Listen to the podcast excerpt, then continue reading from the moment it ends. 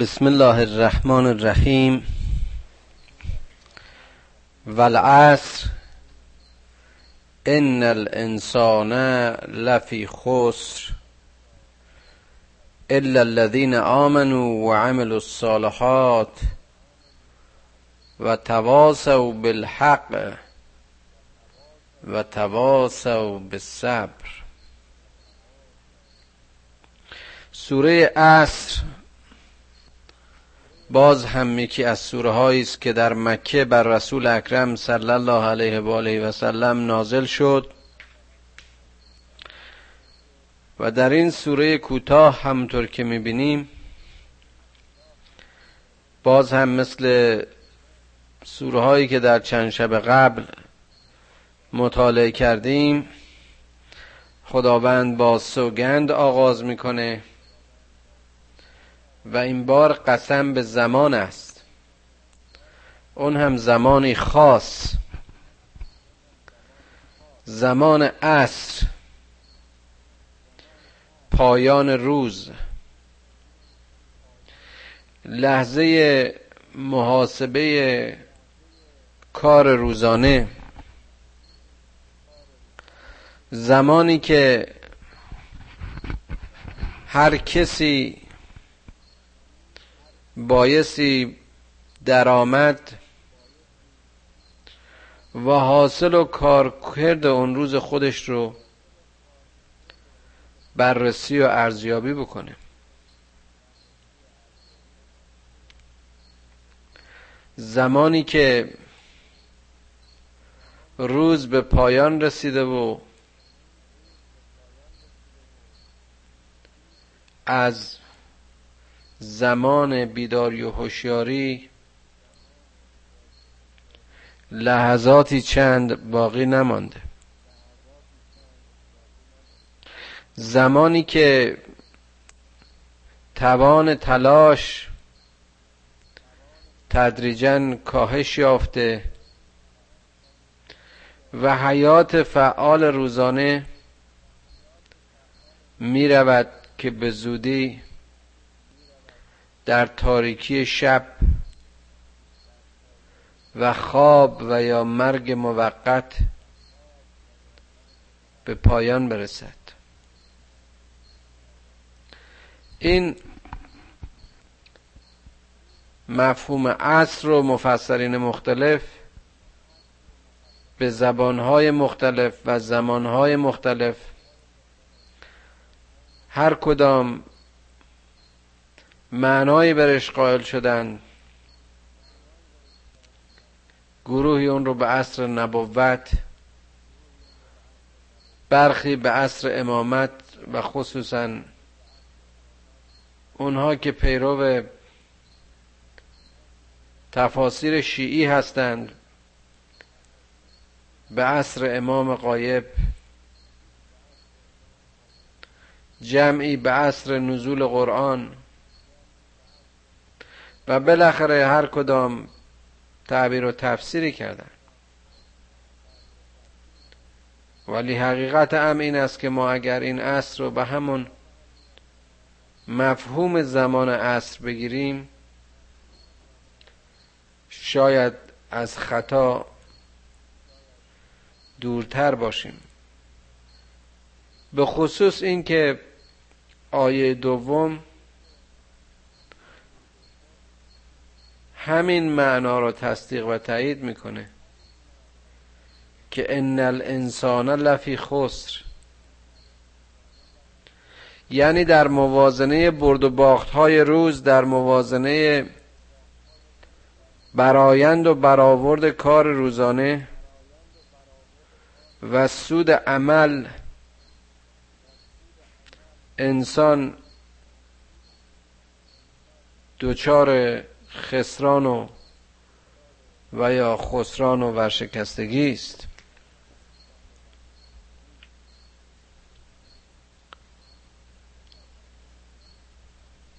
الا الذين آمنوا و عملوا الصالحات. اونجا که انسان رو به مفهوم نوعیش و کلیش خداوند در اون آیه دوم اشاره کرد بلا فاصله استثناء خاص رو بیان می‌کنه. مگر اونهایی که ایمان آوردند و عمل صالح کردند.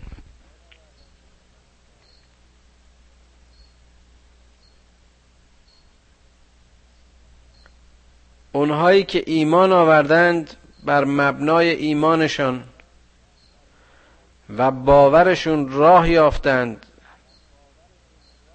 لذا عمل اونها و کردارشان بار در نتیجه اون رهنمود و در سایه آگاهی و امنیت ایمان خواه ناخواه به صلح و صلاح خواهد انجامید. اما کسانی که عملشون مبتنی بر ایده و عقیده ای نباشد. کسانی که تلاششون صرفا به خاطر افزایش های مادی و دستاوردهای مادی باشه و هدف خاص و قایت نهایی و متعالی رو پیروی نکنه. گرچه به ظاهر ممکن است که موفق و پیشرفته به نظر برسه اما در نهایت حاصل اعمالشون پوچ است و لحو و بیهوده. ای کاش فرصتی بود که راجب زمان و تقسیمات زمان مفصلتر صحبت می‌کردیم. ولی بد نیست اینجا یه اشاره بکنم که اساسا زمان یک امر قراردادی است.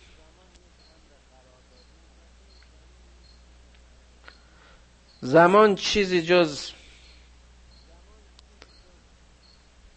مقایسه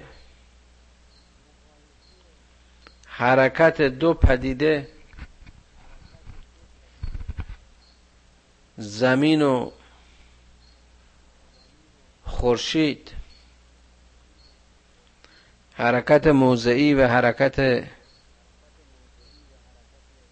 وضعی امر دیگری نیست. یعنی همانطوری که شب و روز از چرخش زمین به دور خورشید به دور خودش و سال از چرخش زمین به دور خورشید به وجود می آید حاصل تقسیم این دو فاصله مبنای سنجش زمان و اندازگیری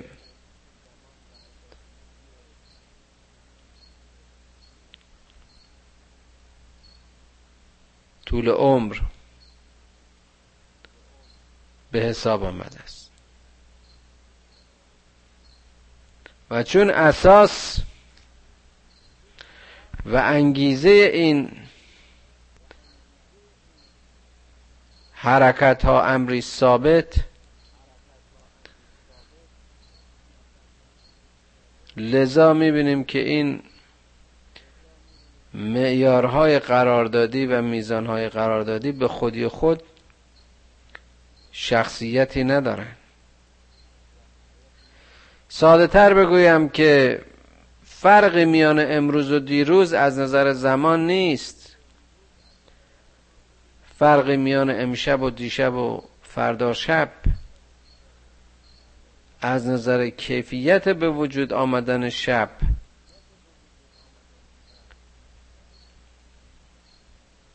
وجود ندارد. حالا طول مدت شب دقیقه با شب قبل و شب بعد فاصله دارد اما خود نفس ایجاد شب و یا روز امری ثابت از حرکت زمین به دور خودش در مقابل خورشید ایجاد خواهد شد. و یا پیدایش فصل و سال از حرکت خورشید از حرکت زمین به دور خورشید پیدا خواهد شد. که تقسیم اون فاصله بر این فاصله مبنای زمانبندی روز و شب 24 ساعته و یا ساعت 60 دقیقه و دقیقه 60 ثانیه. اونچه که به زمان ارزش می‌دهد اونچه که زمان خاصی رو مشخص می‌کند محتوای اون زمان است وقایع اون زمان است. عملی است که در اون زمان انجام شده. آثاری است که در نتیجه اون عمل در اون زمان به وقوع میپیوندد. این است که می‌بینیم در مطالعه تاریخ چه تاریخ زندگی فردی هر کسی و یا تاریخ زندگی جوامع لحظه هایی بودند که به اندازه همه طول تاریخ عظمت داشتند.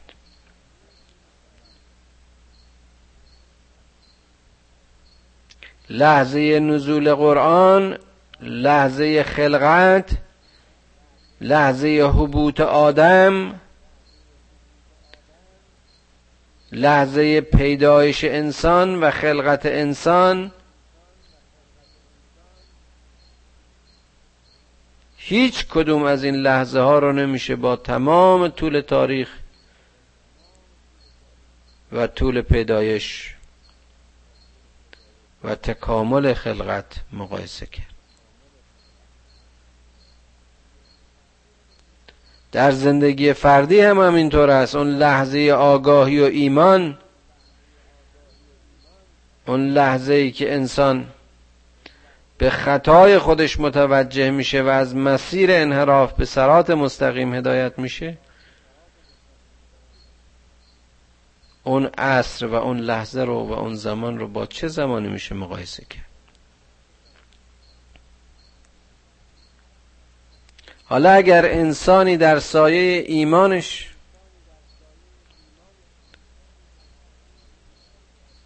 و در سایه آگاهی از این ایمانش و با کاربرد تقوا و نیت قربتا الله عمل بکند و قدر هر لحظه این زمان را بشناسد و اهمیت هر تغییر را در هر لحظه از عمرش و در هر برهه از زمان چه زمان عمر شخصیش و چه زمان مسئولیتش در قبال ملت و جامعش. و اصولا در قبال بشریت بشناسد چنین انسانی جز به صلح و صلاح نمی اندیشد و عملش جز به صلح و صلاح نمی انجامد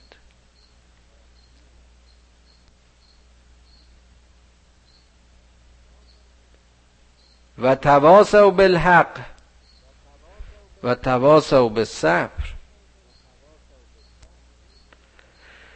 مؤمنین کسانی نیستند که زندگی آرام و آسوده داشته باشند. گرچه در وجودشون و در تفکرشون و در درونشون به سایه ایمانشون آرامند. اما اما در محیطشون و در زندگیشون همیشه با موانعی برخورد دارند و صدهای در مسیر فکر و اندیشه و عمل اونها هست که ظاهرا امر بر آنها آسان نیست و عمل برایشان ساده نیست. این است که باید پشت کار داشته باشند. این است که باید هم خودشون رو و هم سایرین رو به صبر توصیه کنند. صبر به مفهوم مثبتش نه گوشگیری و پرهیز بلکه قیام و ستیز.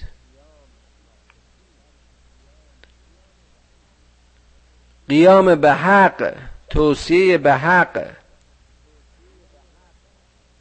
توصیه به صبر. عمل مؤمن برای تکاسر و افزایش خواهی نیست.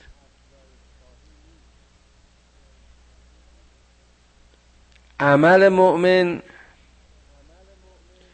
برای ارزای ایمان مؤمن است. یعنی رضای خدا رضای حق.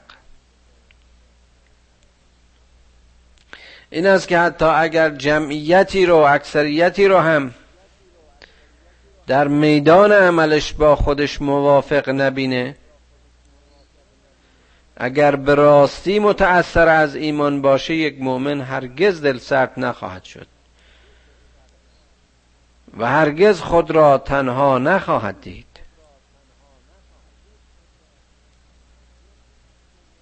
و هرگز خسته و معیوس و افسرده و مغموم نخواهد شد. زیرا همونطور که در آیات دیگه خوندیم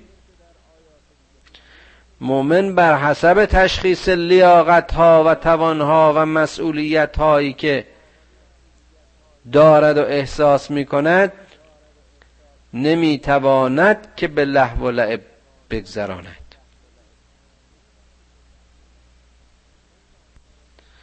مؤمن در سایه تواضع و خشوعش هرگز خود را به تنهایی شایسته رستگاری و دیگران را شایسته گمراهی و ذلت نمی‌خواهد. بلکه توصیه به حق ذات اوست. توصیه به حق عمل اوست. توصیه به حق عادت اوست. توصیه به حق تلاش اوست.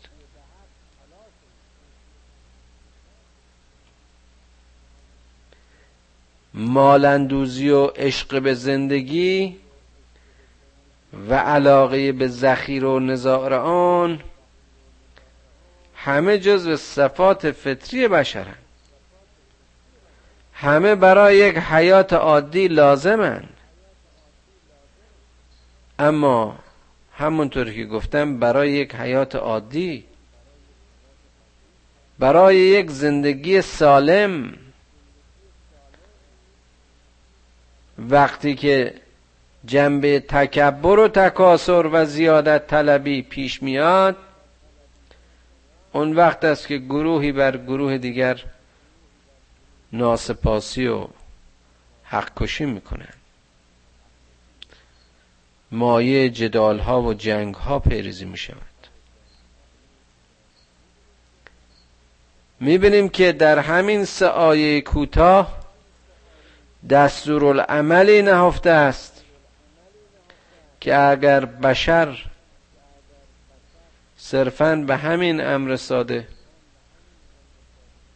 تسلیم بود و عمل می‌کرد بسیاری از مشکلاتی که باش مواجه هست امروز مواجه نبود.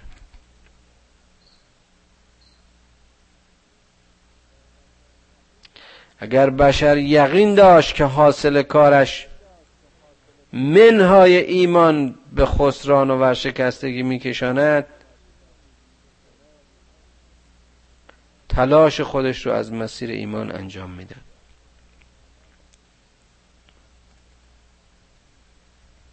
اما همونطوری که باز در آیه قبلی و سوره قبلی گفتیم و سوگندهای خدا رو شنیدیم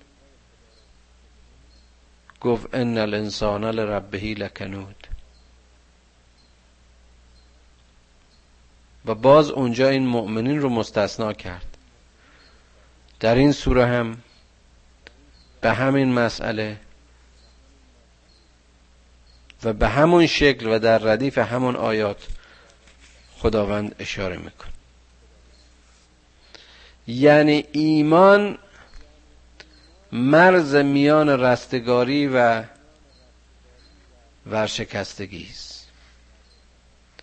اما باز ایمان نه در حد اندیشه و باور ذهنی بلکه با عمل و اون هم عمل صالح.